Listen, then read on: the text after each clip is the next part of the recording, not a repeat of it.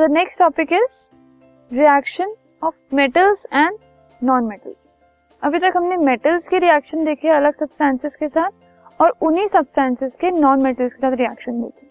अब मेटल्स और non metals भी आपस में रिएक्ट होकर कंपाउंड्स फॉर्म करते हैं ओके सो so, जो मेटल्स और नॉन मेटल्स हैं इनकी जो रिएक्टिविटी है इनके रिएक्ट होने के लिए हमें पहले ये पता होना चाहिए कि उनके वैलेंस शेल में कैसे कैसे इलेक्ट्रॉन्स होते हैं।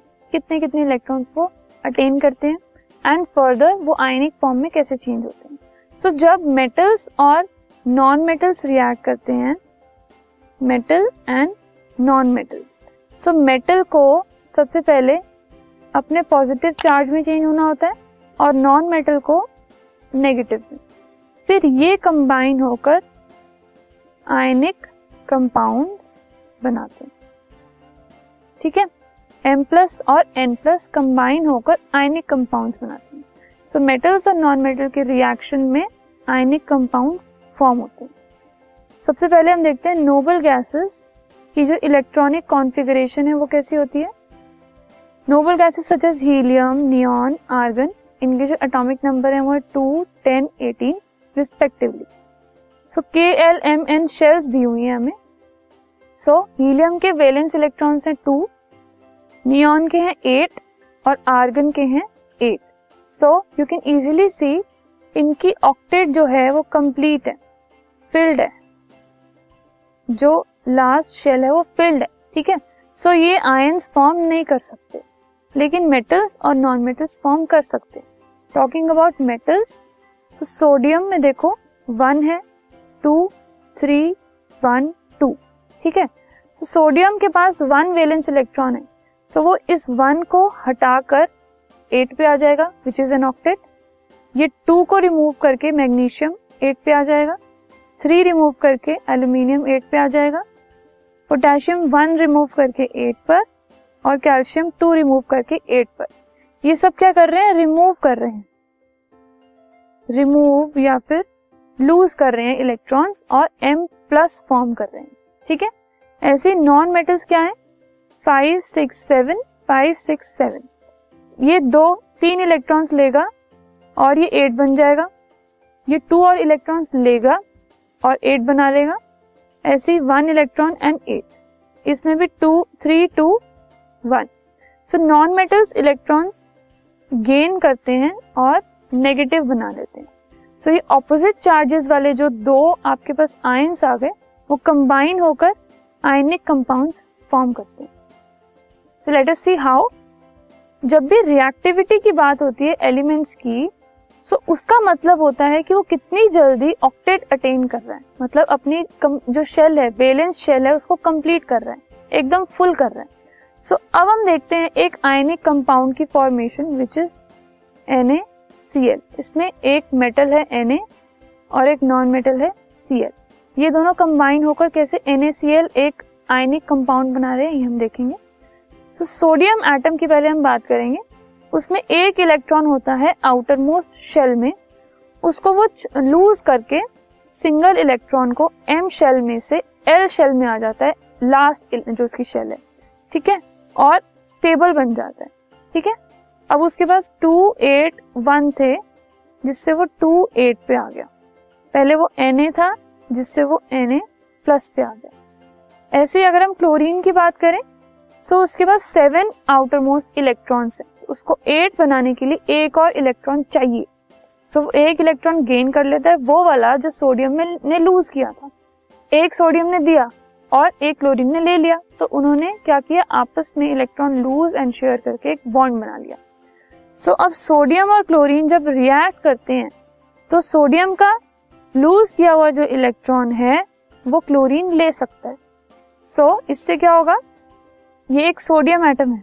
इसमें आप देख रहे हैं, ये बाहर वेलेंस इलेक्ट्रॉन है। ये इसने इसको दे दिया। इसके पास एक कम था क्लोरीन एटम के पास। अब इसके पास one two three four five six seven eight हो गए एंड नाइन टेन ठीक है? टोटल टेन हो गए। अब इसके पास, इसको जितने चाहिए थे आउटर मोस्ट इलेक्ट्रॉन में एट हो। ये एन प्लस बन गया, ये सी एल माइनस बन गया। ठीक है? और कंबाइन होकर ये सोडियम क्लोराइड बन गए ठीक है? सोडियम और क्लोरीन जो है, वो चार्ज आयन जैसे एग्जिस्ट करते हैं। सो अब देखो, Na ने इलेक्ट्रॉन लूज करके 281 से 28 हो गया वो, और Na प्लस बन गया विच इज़ सोडियम केटाइन और Cl इलेक्ट्रॉन लेकर Cl माइनस बन गया। 287 था 288 हो गया। क्लोराइड आयन बन गया। अब सोडियम ने ये वाला इलेक्ट्रॉन क्लोरीन को दे दिया। क्लोरीन के पास एक इलेक्ट्रॉन कम था जो कि सोडियम ने दिया और वो उसके पास आ गया। अब इन दोनों ने मिलकर एक आयनिक कंपाउंड NaCl बना दिया इसके पास कमी हो गई तो प्लस चार्ज इसके पास एक्स्ट्रा हो गए तो माइनस चार्ज आप ये देख रहे हैं, ये जो डॉट वाला है, अब ये डॉट वाला Cl के पास है क्योंकि Na ने उसको दे दिया। ठीक है? तो ऐसे ये कंपाउंड बन गया ionic compound so let us see another example ऐसा ही एग्ज़ाम्पल है मैग्नीशियम क्लोराइड का ठीक है? अब मैग्नीशियम की अगर हम बात करें तो उसके पास दो इलेक्ट्रॉन्स होते हैं आउटर मोस्ट शेल में ठीक है? तो वो दो लूज करके एम जी टू प्लस बना लेता है।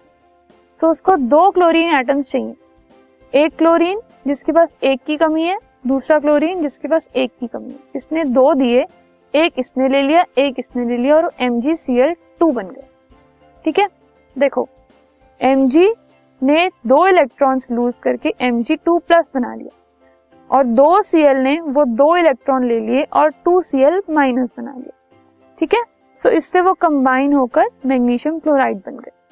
मैग्नीशियम क्लोराइड मींस एमजी ने दो इलेक्ट्रॉन्स दिए और क्लोरीन ने दो इलेक्ट्रॉन्स ले लिए। ये देखो, ये दो इलेक्ट्रॉन्स हैं ये एक इलेक्ट्रॉन इधर गया, एक इलेक्ट्रॉन इसने ले लिया। दो सीएल है, एक इसने ले लिया, एक इसने ले लिया। अब एम के पास कोई नहीं है वैलेंस में एक्स्ट्रा इलेक्ट्रॉन और इनके पास जो एम जी ने दिए थे, वो ये दो इलेक्ट्रॉन्स हैं। सो इससे ये बन गया मैग्नीशियम क्लोराइड ठीक है? ऐसे बनते हैं आयनिक कंपाउंड्स और केटाइंस और एनाइंस की फॉर्मेशन से बनते हैं। जो हाइड्रोजन है, वो वन प्लस आयन बनाता है। Lithium one plus sodium one plus potassium one plus मतलब एक इलेक्ट्रॉन लूज करते हैं। सीजियम वन इलेक्ट्रॉन लूज करता है। बेरिलियम मैग्नीशियम दो लूज करके टू प्लस बनाते हैं। एल्यूमिनियम तीन लूज करके थ्री प्लस बनाता है।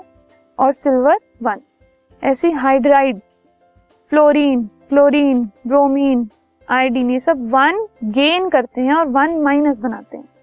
ऑक्साइड और सल्फाइड दो गेन करके टू माइनस बनाते हैं। Some properties of ionic compounds वो जनरली क्रिस्टलाइन सॉलिड्स होते हैं और वो सॉलिड्स की फॉर्म में इसलिए होते हैं क्योंकि ऑपोजिटली चार्ज आयन जो हैं, वो एक दूसरे दूसरे के साथ बहुत स्ट्रांगली बाउंड होते हैं। हाई मेल्टिंग पॉइंट्स और हाई बॉइलिंग पॉइंट्स होते हैं, उनके क्रिस्टल स्ट्रक्चर सॉलिड स्ट्रक्चर की वजह से। और वो जनरली वाटर सॉल्युबल होते हैं, लेकिन ऑर्गेनिक सॉल्वेंट्स में ether acetone benzene alcohol kerosene carbon tetrachloride इनमें वो सॉल्युबल नहीं होते। इलेक्ट्रिसिटी को कंडक्ट करते हैं जब उनको मेल्ट कर दिया जाए, और इलेक्ट्रिसिटी जो कंडक्ट हो रही है मेल्टिंग के बाद इट इज़ बिकॉज़ वो आयंस में कन्वर्ट हो जाते हैं।